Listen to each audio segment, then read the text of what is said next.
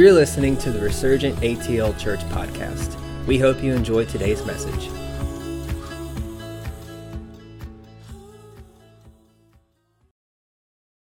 The privilege and the honor to introduce to you um, our speaker today, and um, I'm going to go ahead. I'm going to have both of them stand up. Uh, but Clint and Sarah Byars, would you guys stand up? This is Sarah, Clint's lovely wife, and she's here with us today. And uh, you know, Clint, Clint and I have been friends for. You can you can start moseying up this way. Come on.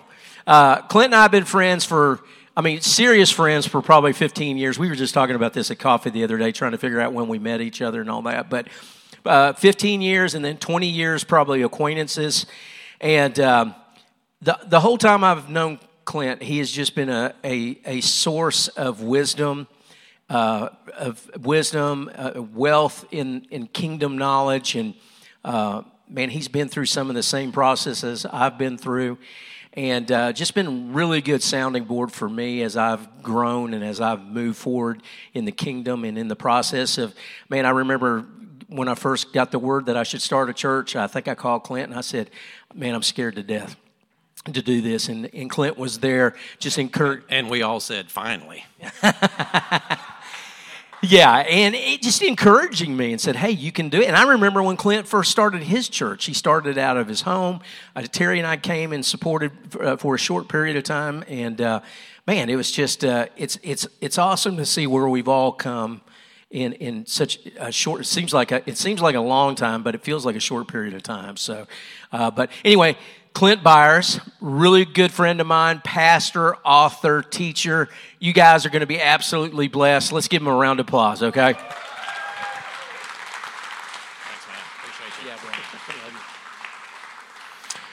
Let me just tell you, that is an anointed um, uh, intermission break because I drank more coffee than normal this morning. So that was like, that was good timing. Appreciate you, man. That was some really great worship. And you, you were hitting on, what's your name? Craig, you were hitting on kind of where I want to go with assignments today. So uh, we'll get there. But don't you, don't you just love these guys? I'm telling you, if there's anybody that has a pastoral heart, it's Chris and Terry, but Chris specifically uh, both of you, obviously. But I, know a lot of pastors. I'm a uh, part of a couple of different ministers networks, and we've been doing this for a while. So we met, you know, met a lot of people, met a lot of pastors. This guy probably has the biggest heart for people, right? And, and he wears his emotions on his sleeve, so don't text stop to him anymore. yeah, yeah, yeah. Just stay on the list. You just stay on the list, uh, and and it'll be fine. But you know, so I hear I hear the worship, I hear what you guys are saying in your prayer. I've known Chris, we've talked a lot, you know, and it's so great that there are churches based on the goodness of God, based on the fact that God is good and only good. And, and are seeking to actually spread the gospel, the good news, right? Bringing people into the understanding that there actually is a new covenant, that in that new covenant, you're complete in Christ, that in that new covenant, in your spirit, you're already perfect. You're not trying to become anything, right? Amen. It used to be where you had to relate to God based on external expectations that were written in stone and written in parchment. But now God has recreated you to the kind of being where internally you know exactly how to follow Him and obey Him from the heart because you've been joined to Him. And there's not a lot of churches out there that are teaching this stuff. There's a lot of people writing books about it. There's a lot of ministers that are traveling and preaching about it. But I'll just tell you, there's not a lot of churches founded on the fact of the goodness of God. And like, and like what your youth pastor was saying, man, these kids, how great is it that these kids aren't going to have to grow up and undo all that performance centered religion? Amen. I mean, if you if you gather just for the kids alone, it's worth it because those kids are not going to have to go through all their hangups. I wasn't in, I wasn't raised in church. I got saved from a bad acid trip. Heard, heard, I was possessed as, as it possibly gets. My religion was sitting up on my rooftop in Tyrone, Georgia, which our church is Forward Church, by the way. We've been pulling for you guys from the south side of Atlanta for since y'all started. But I seriously, I'd go. We never went to church. My dad was a successful business guy, and he was a bookie on the side. And I grew up, you know, actually getting high with my dad and and all his friends were drug dealers, and, and it was just a wild upbringing. Nobody ever witnessed to me. I, I think I went to church maybe a dozen times before I was 21 years old. My grandfather was at a, a Methodist church, so we'd go there a couple of times. So I count that as a win because I didn't have to. I don't have to undo all this stuff. So I, I feel sorry for you guys that grew up in church. You know what I mean. You know what I mean, right? You know what I mean. Because you don't have to undo all that stuff. But listen, I'm telling you, that's what people need from you. The fact that there's a world out there that doesn't know how good God is. The fact that you're in here week after week getting sown into by people that know the goodness of God, people that are going to reaffirm to you your identity in Christ, help you step out in this power that's alive on the inside of you. Live from your completed spirit to show the world who God really is. And it's what we're supposed to be doing. And it's why I appreciate coming up here. I don't travel much. I don't particularly care for it. I'm a local pastor. I love being with our people. I will travel. I feel like now that our kids are older, it's going to be a little bit more of our calling to go into other churches. But, um, you know, I, I appreciate your heart because, you know, the, the world is supposed to know that we follow Jesus by our love for one another. Now, I'm not saying that all the churches are going to get together and we're all going to believe the same thing. That's just never going to happen, right? So, coming into the unity of the faith, to experience maturity is about recognizing that we have one Father in His true character and nature. And there are people out there that have been, you know, the, the reason people are leaving the church is because they don't know how good God is. They've never been taught, they've never been shown what the goodness of God does in the hearts of His followers amongst each other. And, and more than anything, more than the miracles, more than your capacity to reason with them and give them uh, illustrations and even show them scripture how you live your life is the greatest witness. You know, you want to be an effective witness? Learn how to love. Forgive and love yourself, forgive and love others, walk in it, make it public. And then the world will say, mm, I don't know about that six day creation thing, and I'm not really sure about all those animals on that boat thing, but I see the way that these people are loving each other. I see the way that my neighbors had a conflict and they're believers and how they handled it and they walked in love. And mm, I, I'm kind of looking for that. In fact, I'm kind of broken and starving for something like that. That's what people are looking for. And you carry it. You get told all the time that you're kingdom carriers, and you are. Amen? Do y'all say amen here? Okay. I mean, we are in Georgia. So I want to talk to you. I want to talk to your spirit. I want to talk to who you are in Christ. Like, like when I preach, I want to talk to the completed reality of who you are so that you will put that on in your mind and then begin to live from that. Because that, that is the journey for the believer. The journey for the believer, well, there's lots of journeys, but specifically to experience transformation and live in your true identity, the journey for the believer is to take what is already completed on the inside Get your heart in alignment with it. Renew your mind so that you put on the new man and you live in that. You live with God. Amen. God is not over there on the other side of your circumstance looking at it, trying to, you know, waiting for you to say the right thing to get him to come into it. He's right beside you. He's joined to you, he's linked to you. You know, in Isaiah 53 and 54, great prophetic passages about what would happen on the cross Isaiah 54 goes into where he starts talking about this covenant of peace that we have with God. This, this reality that God will no longer be angry with you. God will no longer rebuke you. God will no longer hold your sins against you for those in Christ. Amen. Now, unfortunately, there's a group of people out there that hear something like that and they think that you're saying that it's okay to continue in sin. And what I have to say to those people is grow up. I mean, really, you you really think that's what we're trying to tell people is it's okay to sin? Now, unfortunately, there are some immature believers that wake up to righteousness, wake up to the new covenant, and you know make poor decisions. But you have immaturity in, in any and everything. So as I'm as I'm talking to you today, I'm looking at who you are in Christ. I'm looking at the completed person. I'm not worried about your sin. I'm not worried about your failure. I'm not worried about your debt. There's plenty of time for you to figure that stuff out.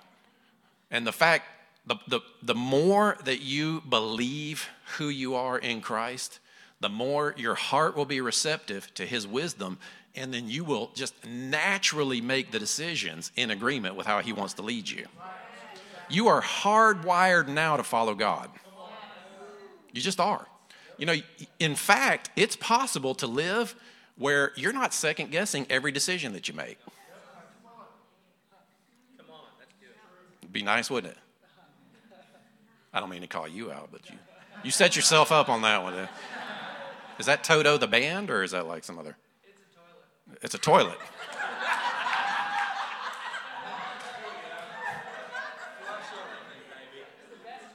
It's a toilet.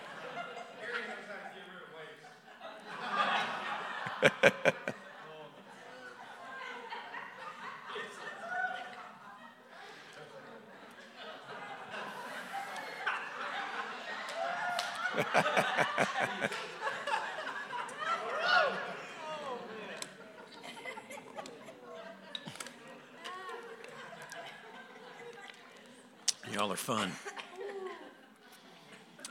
Yeah, so so any struggle you have, any any element of your life where you're not experiencing the promises of God, any any element of what Christ paid for you to have, if Jesus paid for it, it's yours now. Healing, provision, wisdom, all the stuff that he is for us, it's yours now. And you don't have to try to figure out what you're doing wrong for him to leave you in this lack situation and then figure out what to do right. And it's not even about getting more faith to get him to move. Faith is not what you do. Listen, listen to this. Faith is not what you do to get God to respond to you. Faith is your response to what God has already done in Christ. So, so faith is to convince your own heart of what Christ has already done on the inside of you. And listen, I'm telling you, the more you believe that, the more you will just naturally step into life to follow Him without even thinking about it. Your heart will just lead you into that situation, which is why you should stay out of sin. Because it hardens your heart. You know, He's not mad at you about it, but He's looking at you going, ah, mm, you know, you, you just, you're making it hard for yourself. Stop. I'm not a good counselor because my counseling is stop it and grow up. you guys seen that Bob Newhart video? Stop it. I feel you, I feel you, yeah. I don't care what it is. I don't care if you've had this lifelong thing, if you have 33rd degree Masons in every lineage of your bloodline. I don't care if you had a witch sacrificing children in your home. The enemy has no right in your life. You don't have to run around chasing all these things to try to figure out where the open doors are. You got to deal with that stuff. You might have to run some demons off, but you know how you defeat the enemy? You just stand and he gets tired and he quits.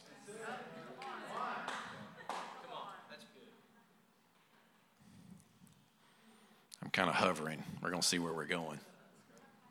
How many of you want to do the thing that God has called you to do?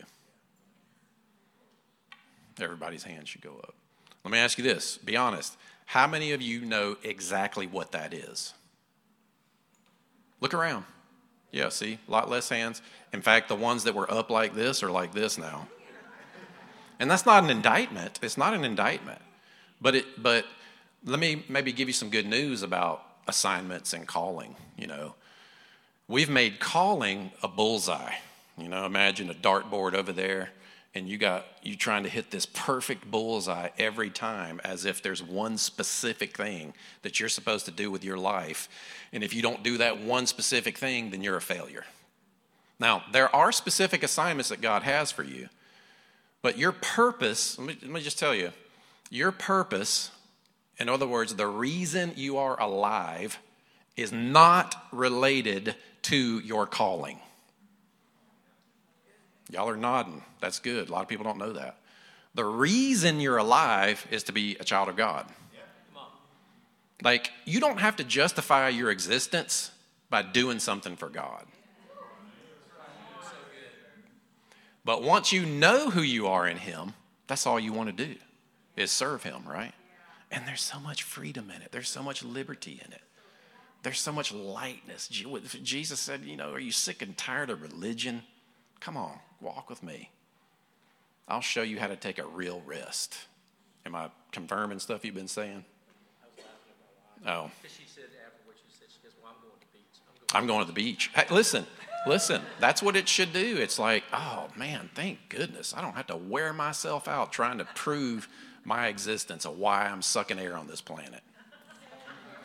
I'm telling you, people, people feel such like failures because you don't know what you're supposed to do for God. And so we pray. And we're honest and sincere about it. Most of you, if Jesus appeared right in front of you and he said, This is what I want you to do, you would do it. You wouldn't even question it. But, but, and that, and that may be the reality, the context that we're in with him in terms of him wanting us to do something. Because there are assignments, but let me just tell you, I, and I, I wrote this whole book, uh, and, I, and I'll, I didn't even bring any. I should have brought some with me, but um, I'll email it. Maybe you guys can spread it around, but the ebook version. But I, it's not a bad question, God, what do you want me to do? But it, it frames a performance centered mindset and it kind of puts us in an external position to try to figure things out. And it's not really from the heart, it's not really from the place of, I, get to be me. Because, you know, you hear the old joke, it's like, don't tell God what you don't like because that's what He's going to send you to do. You know, I'm sure y'all don't teach that here, but that, that's that's kind of like an old old joke. But so here's a suggestion: rather than asking, uh, "What am I supposed to do?" you answer the question in your heart: Who do you love? So rather than identifying a task to accomplish, identify people that your heart breaks for. Like, just think about it for a minute. Who is it in your world, in your life, that you look at? You look at the condition of culture, you look at the condition of the planet, at the world, and you think, man, I'd really love to be able to help these people. We do a lot of work in Kenya. Actually, where, where are you from in Kenya? Where's home? Oh, Nairobi, yeah. So you're right in the center there. We do a lot of work up in, like down near Homa Bay and then up in the rural Pokot region where where people, you know, are hiking eight hours a day for water and they just stop and give their have their babies right there on the trail. And it's crazy. You can't imagine that people still live this way in the rural parts of uh, of Kenya. Uh, so anyway, side note. I'll tell you a story. One time I was doing a mission trip in Kenya. I've been over there a bunch of times. And, uh, you know, it's just amazing how these people live. No water, huh? Uh, yeah, it's crazy. But I'm, I'm, I'm out there and it's nighttime and it's, you know, it's a different hemisphere. So you're looking up and it's foreign sky and you're hearing the chatter going on. You don't understand a lick of what they're saying, but it just, it's great. You just, it just feels amazing, right? And you're looking around and, and so I'm like, I got to go to the bathroom. And, but they have these encampments where they have the acacia bushes and these little narrow slits to walk through and what I didn't know is you don't go through those at night and go outside. And I'm walking around looking, I'm like, man, it's a it's light, it's a full moon, and I'm and I so I go outside of this area and and I hear audibly light. And I'm thinking, wait a minute. I look back, I'm like, these people don't need lights. They don't even have flashlights. I, I'm, I'm fine. I can walk, I hike, I camp all the time. I, I don't need a light. I'm good. And so I take two or three more steps, and then I hear light. I'm like, okay, yeah, light. Maybe I, and so I had a headlamp, and I turned it on, and about four more steps in front of me was a black mamba. And it was probably about six feet stretched out, and it was a narrow trail about this wide. Now, it wasn't like I was going to vary one way or the other. You talking DED dead uh, because I probably would have stepped on it. They are very aggressive. God knew that, and He's like, well, look at this dummy right here. He's like, he ain't listening, so I better make it a little bit louder. But I say that to make the point. You know, oftentimes we try to hear the voice of God and we hear these amazing stories. That's happened maybe once or twice in my life, but I'm not looking to hear God that way. So let me bring it down into this idea of hearing and following God, you hear God better than you think that you do. You do. I'm telling you. In fact, you probably follow God better accidentally than you do on purpose.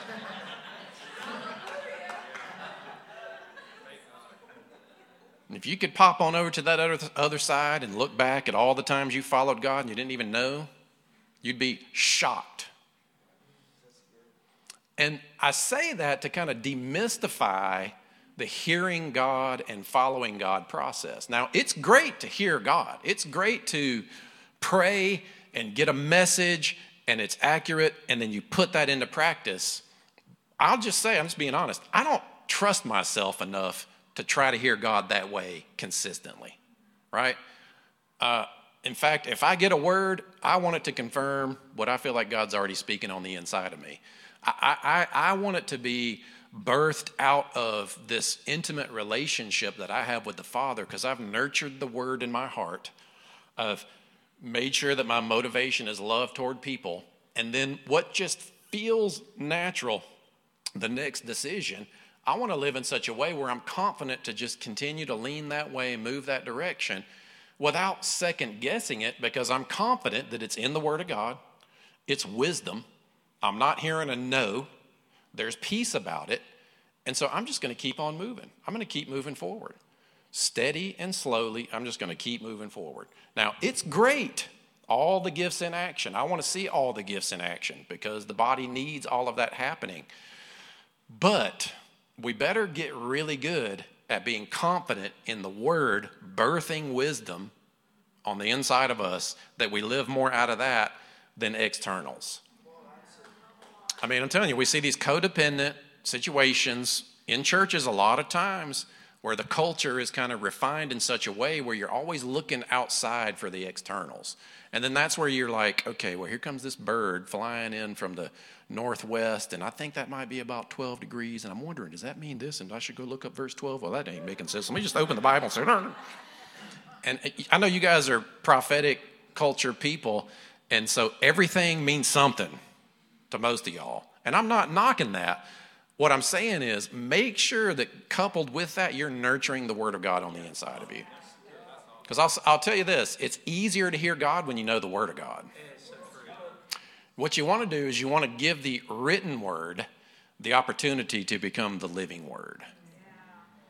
I'm just telling you. It's, it's for me, I would rather make a wise decision that is rooted in peace in my heart than hear the audible voice of God. I'm just telling you. Now you might, I didn't get as many amens on that one. That's just me. And, and now, that's not me putting God in a box. It's just, this is my relationship. I, I trust the Word of God to do a work inside of me. And when I say the Word, I don't just mean the letters written on the page, because what the letters are written on the page then became flesh. You know, that's what Jesus is. Jesus is the Logos of God become flesh. And so, what does Logos mean? You know, in, in like the Chinese Bible, it says in, in John chapter 1, you know, where in English it says, uh, in the beginning was the Word, and the Word was with God, and the Word was God. And then a little bit further down it says, and the Word became flesh. In the Chinese Bible, it says Tao, T A O, the Tao. And in that mindset, in that culture, the Tao is the way. And, and they have a saying that once you can define the Tao, it's no longer the Tao. And so they kind of hold their understanding of the way of God with a little bit of an open hand. And the way in that culture is, uh, e- even in the non-Christian world, the Tao is a, is a, you know, Taoism, you've heard of Taoism, it's part of even Buddhism. And not from a religious perspective, but, but from a universal understanding of how things work perspective, it's interesting to look at it from an Eastern perspective. And I say that to say this in that culture, in that mindset, the Tao or the way is the intelligence behind creation. So, in other words, they look and they see, okay, well, we breathe out carbon dioxide. The trees take in carbon dioxide, give it, gives out oxygen. You know, that, that's one concept of the way, just, just the way things work. The logic of creation, the logic of, uh, how, how the world is, even interrelationally. You know, if I'm holding things back and I'm not being upfront and honest, then that will produce this type of result. That's kind of the way manifesting in relationship. And so there, there's kind of this intelligence and a way behind everything. So there's the way or the logos of God. There's God's thinking, there's God's logic, there's God's reasoning processes, there's how God thinks about finances and relationships. And just people in general. So you can look at the Logos of God, who Jesus is, as how God thinks and how he understands everything and the integrity of something that he says. All of that came down into a person and took on flesh. So when you look at Jesus, you're looking at the wisdom of God in action. You're looking at what God thinks of being a human. You're looking at this is this is the perfect representation of the invisible God. I can look at Jesus and I can know God. And that's what I appreciate so much about your good God focus is that you want to know who God is, look at Jesus. Yes, even the wrathful uh, uh, punishment side of that needed to be acted upon sin, you see that in Jesus too. You just see it on the cross. It's not that that side doesn't exist, it's just satisfied in Christ. So, all of that to say, you are joined now to that wisdom and that logic. I, if we really could grasp what kind of beings we are, oh man, the world would look a lot different, wouldn't it? We would walk around confident, knowing that we're following Him. Yes, walking in the power, but just showing people wisely stepping into situations and being the voice that shows them who God is and speaking love and kindness and compassion and forgiveness into the situation, being those examples. But yet we have all these traumas from our past, we have all these doubts because of our current failures. We have all of these issues that we see when we look in the mirror. There's cultural things that we're being told. We have an enemy that's trying to divide us from each other. I mean, we have everything in the world is working against us. But what if we just could put all that stuff off and see ourselves exactly who Christ sees us to be? And so the work is not trying to figure out what I'm supposed to do. It's let me fully embrace who I am. And then as I step into life, I can just trust that I'm being led. I can trust that in my heart I've been made one with Him. I don't think I finished my thought on Isaiah. I'm jumping all around here. I'm preaching like 12 sermons in one, so I hope you're following me. the, the, the end goal that I want to leave you with out of here is that you hear God better than you think that you do. Stay out of sin because you're hardening your sensitivities of hearing God. And then know the Word. The more you know the Word, the better you'll hear Him, and the more confidence you'll have to follow Him. If I could just say it all in a nutshell, that's what we're talking about. But I want to just give you a little bit more insight. Let me, let me actually read this for you. You know, when Jesus, do you, do you guys have scripture? Um, let's see. I'm actually just going to go to Colossians 2.11. Do y'all, I'm sure you have it up back there, or you have a, I didn't give it to them ahead of time. But as you're finding that, you know, when Jesus was getting ready to get out of here, and he was prepping for his arrest and prepping to go to the cross right before in John 14, 15, 16, 17, Jesus is talking about the Holy Spirit, and he describes the Spirit as a being that we would have a relationship with. He will teach you. You, you can pull that down for just a second. But so in, when Jesus talks about the, the Holy Spirit, oh man, I got so many things. You know, it's more important for the Holy Spirit to be here than for Jesus to be here. He's getting ready to go, and he said, It's expedient in other words, it's the most important thing that could happen is that I leave. Now, he could still be here. He was here for 40 days after his resurrection in a body, walked around, ate, spoke, walked with his, his, disciples, taught them everything that the, the law and the prophets and the Psalms said about the Messiah on that journey. You know, he could still be here. Uh, how, how amazing would that be? Like if Jesus is like doing a tour, like he shows up at the the uh, not Georgia Dome, but the Benz to preach, you know, like that could happen. He could do that. He walked around and he showed himself to his disciples. But he said, It's more important that I go so that the Holy Spirit can come. Why? Why is it more important for the Holy Spirit to be here than for Jesus bodily to be here? You guys say out a couple of answers. Why? Why is it more important for the Holy Spirit to be here than Jesus to be here? He knows the depths of God. It's more important for him to abide in you. A few more. We're all walking Jesus's then. I like it. Anybody else? He wants friends, not fanboys. all those are right, you know. I mean, it's because now you have him on the inside of you. And I don't understand. This is one of those mysteries, one of those spiritual mysteries. Apparently, only one of them can be here at a time. I don't really understand because he said, I got to go so he can come. But he said it, so I believe it. And the fact is, he lives on the inside of you. Now, the relationship is this Isaiah 54, when he describes what this new covenant was going to be like after Isaiah 53, what Jesus accomplished on the cross, he describes the kind of relationship that he, being God, that his people now would have with him, and he describes a marriage. And he describes a wife that he goes after and restores the relationship. And we know that. We know that we're the body of Christ. But he uses this word, betrothed. Think about that.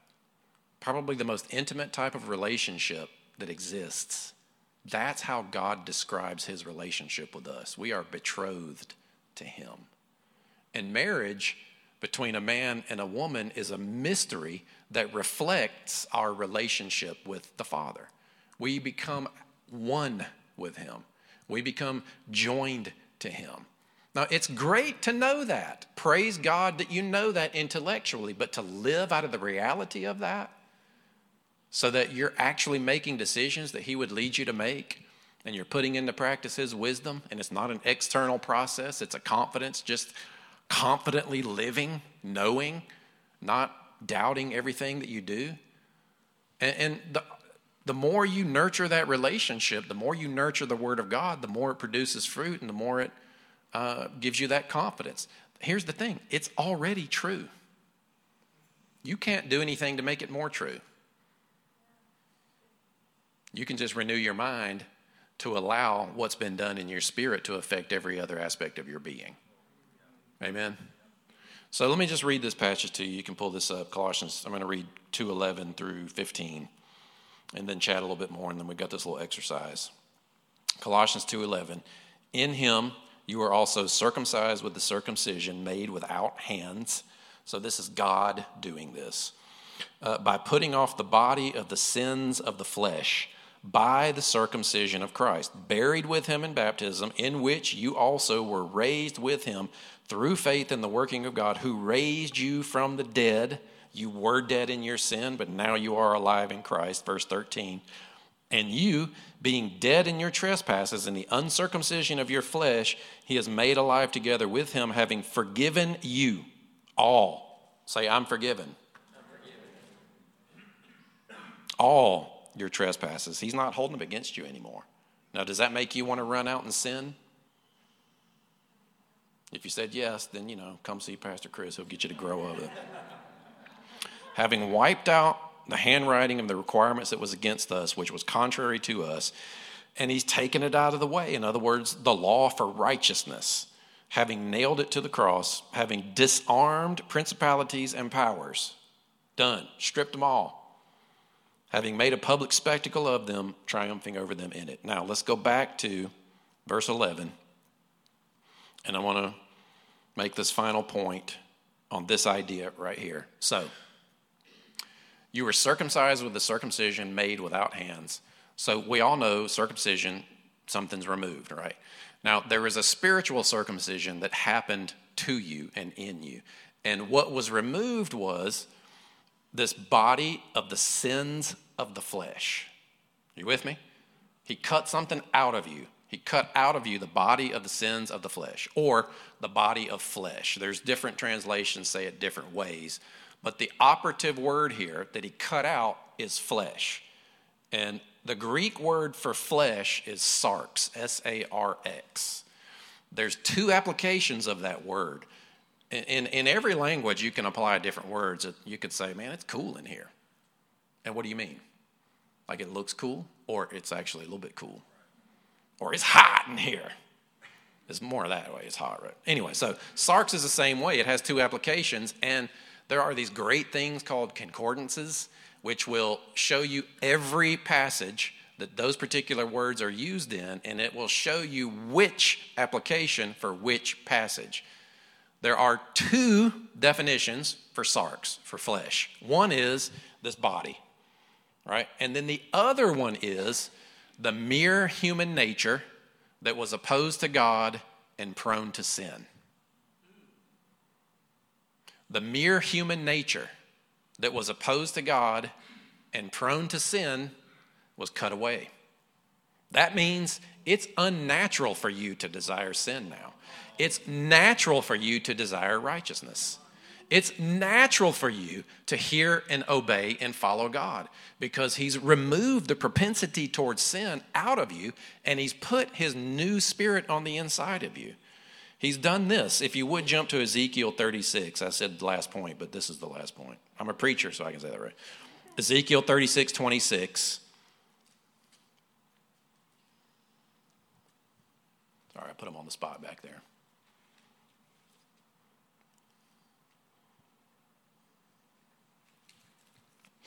Where are we going for lunch? I'm just kidding. All right, I'll just start reading. Here we go. If, if Ezekiel 36, 26, this is a prophecy about the coming new covenant. He says, I will give you a new heart, and I'll put a new spirit within you.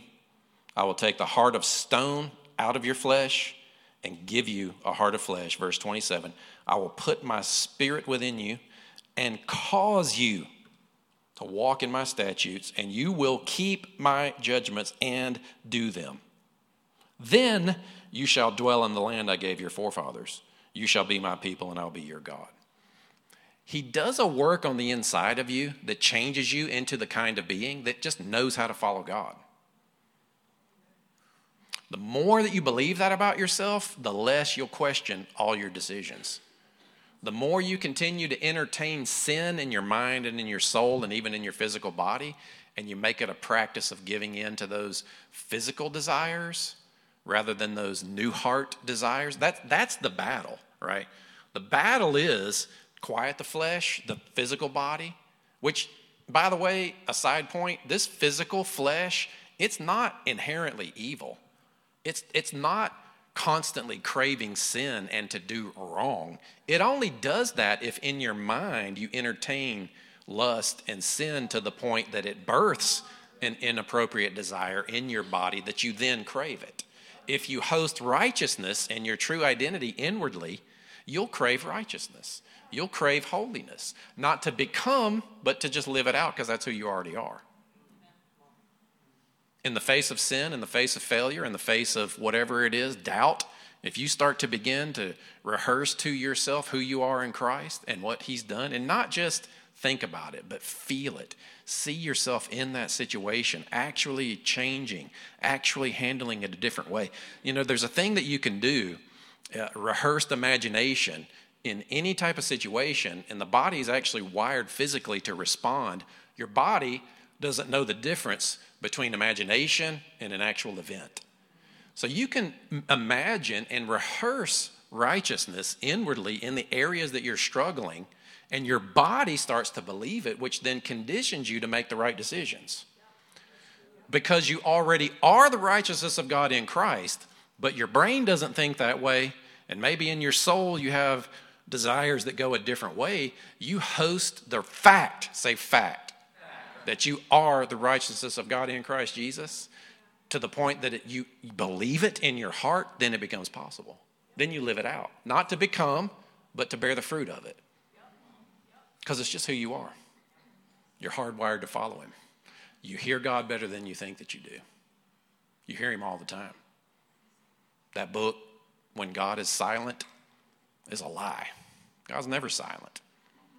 He's always speaking, He's always leading, He's always guiding. He's always guiding in consistency with what Christ paid for. And it's easier than you think. The more you know who you are, the more you know the word, the more confident you are in what he's done, the more you just naturally follow him.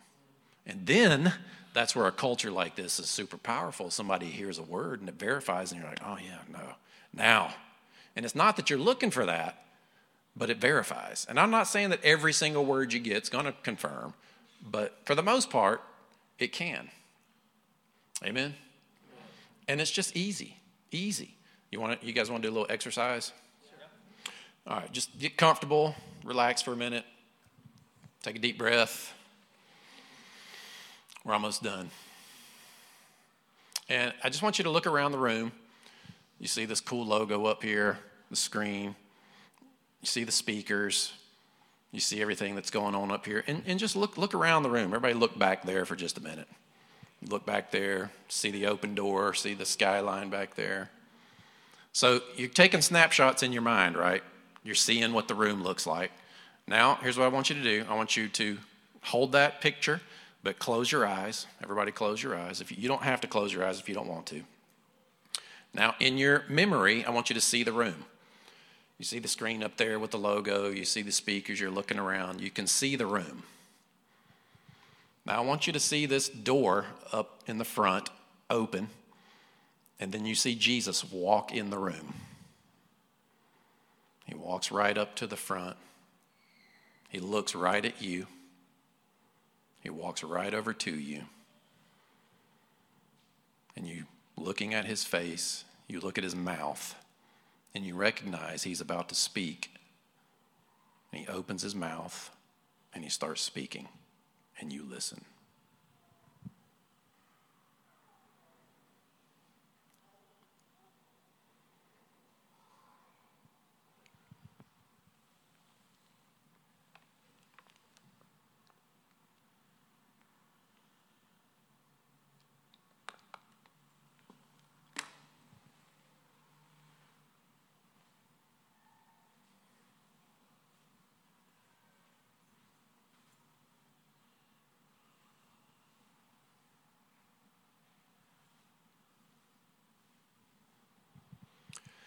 Now, if you saw nothing, totally fine. There's nothing wrong with you. Not a problem. Don't worry about it. How many of you, though, you did see something? You did see him come walking in the room. Yeah, a lot of people. Now, how many of you heard him or saw him or just connected with some type of message from him? A lot of you, yeah. Now, that was super fast, just kind of threw you right into it.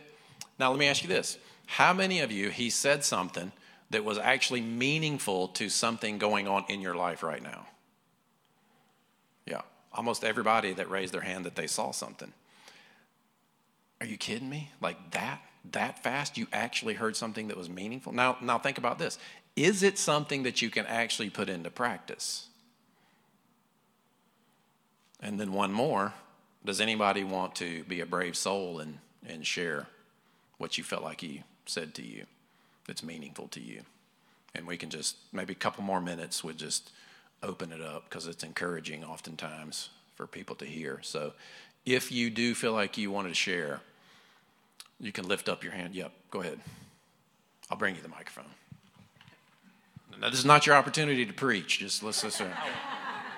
Um, I, uh, in a in the season leading up to this place, um, my wife and I, we made choices um, just to pursue um, what we felt like God was, um, the direction God was taking us.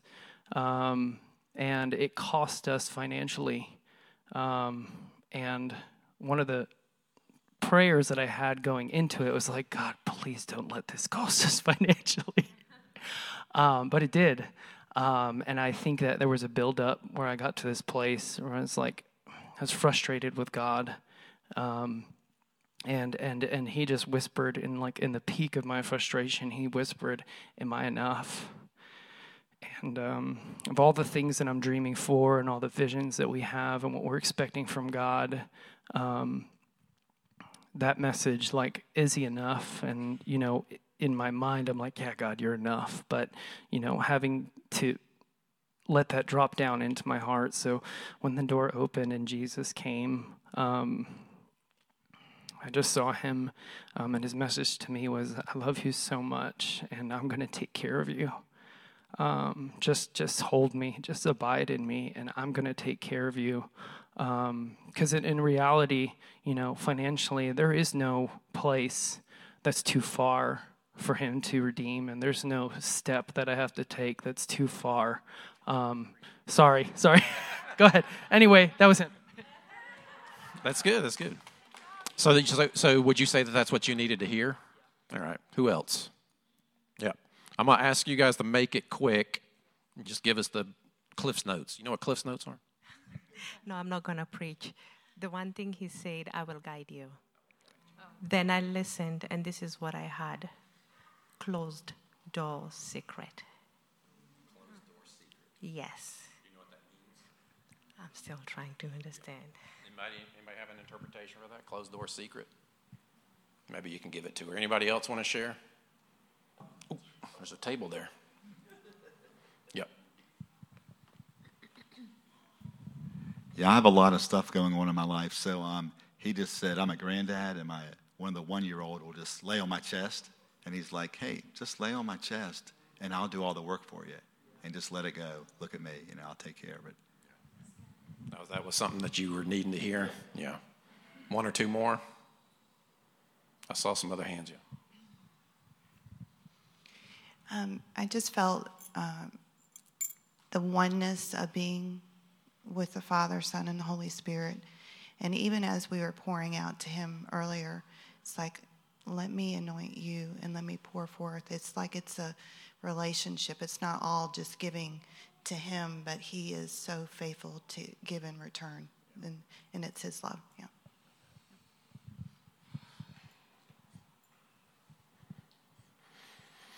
All right. So now, some people have experiences like that, and it's like, was that real? Was it not real? Well, if it's if it validates the wisdom of God, the character of God, who He is, what He paid for, then yeah, Jesus is speaking to you. Now, did He manifest and walk in the room? Well, he's always in the room, you know. So some of us analytical minded people, we rationalize those kinds of things away. And I'm also not suggesting that that's now how you make your standard way of follow of hearing God, you know, like like don't don't just lean on that. But I kind of did that just to show that like that, without even really much, you just turn your heart to him and he's right there. Now, I like to go into the Word. And I'm, I'm, just telling you, I'm a Word guy, I'm a pastor, so I'm always trying to get people to read the Bible. It is shocking to me how little Christians read the Bible. I don't mean little Christians, I mean how little Christians read the Bible. Are you with me? Don't raise your hand, don't answer. When's the last time you read a whole book in the Bible? I'm going to give you some homework. Read Colossians this week. Just read it, just read the whole chapter. Uh, do you guys already have something you're working on right now? I don't want to step on that. Like, a, yeah. So, read Colossians, and, and and read it slowly. You know, read it multiple times this week in different translations, and just sit with it, and just take one word at a time. When you, you know what I'm talking about. When you get in that moment, and then all of a sudden, oh, there's something here. Just sit. Just sit within it. Nurture it and you're not searching for a message from him. You're not even really searching for an interpretation. You're just holding it as a seed of life on the inside of you. Even just thinking about it. And, and a true repentant process is to get your thoughts in alignment with the Word of God, with the truth. Repentance is not about convincing God how sorry you are.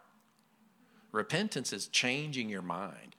And I'm telling you, when you host the written Word of God, in your heart. You're hosting the presence of God and you give it the opportunity to come alive. That will teach you. It will refine you. It will transform you. It'll be your source of wisdom for life. You young people, I'm telling you, man, make it a practice of getting into the Word. And, and it's not about reading and accomplishment. I read, I read my stuff today. Just get it get in it long enough to where it becomes alive to you spark something on the inside of you that it, that informs your life and then put it into practice anything that you aren't actively seeking to put into practice you'll lose it take a step take an action and then trust that that action being birthed and informed by the Word of God will produce fruit. And it'll just make a change in your life. Amen? Father, we thank you so much. Thank you that you're with us. Thank you that you love us. You're not holding our sins against us. You're leading us and guiding us, that we are joined to you. In fact, we are married to you. We are as one with you as Jesus is. Your spirit dwells on the inside of us. We thank you for the opportunity to gather. I speak blessing and life and fruit and growth and provision into this body. Lord, I thank you that you have assignments for each person in this room. And I thank you that there, it's not an external pursuit to accomplish a task to justify their existence, but it's a joy that they get to live with you in this life and show people just how good that you are. Father, I thank you for rest, but productive fruit in the lives of every person in this place.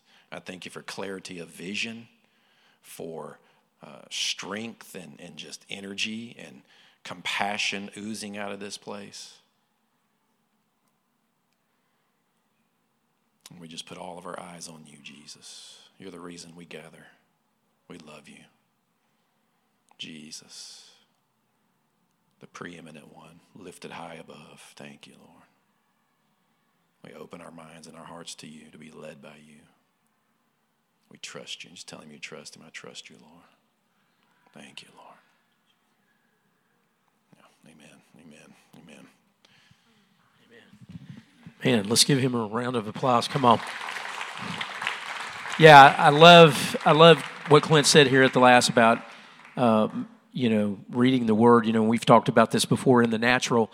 If you go to make a deposit in your bank, you if you don't make a deposit in your bank, you can't make a withdrawal. And spiritually, it's the same way. If you don't make a deposit in your spirit by going into the Word when you need it, you won't be able to make a withdrawal. So I, I challenge you to do what Clint said this week. Go to Colossians, read Colossians, and just reread. Re- take.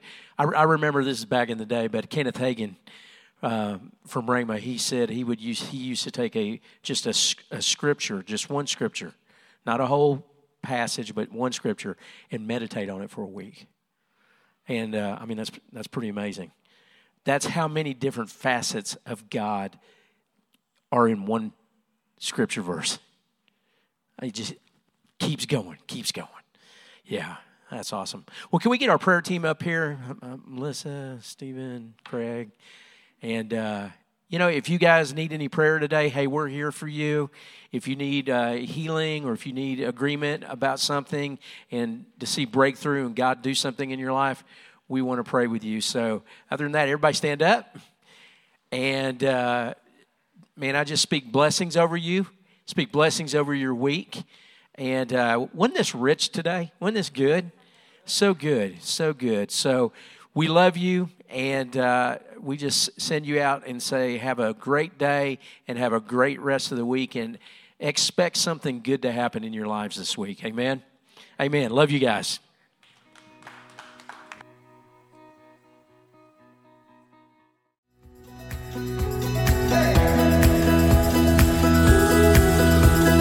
For more resources and information about Resurgent ATL, please visit our website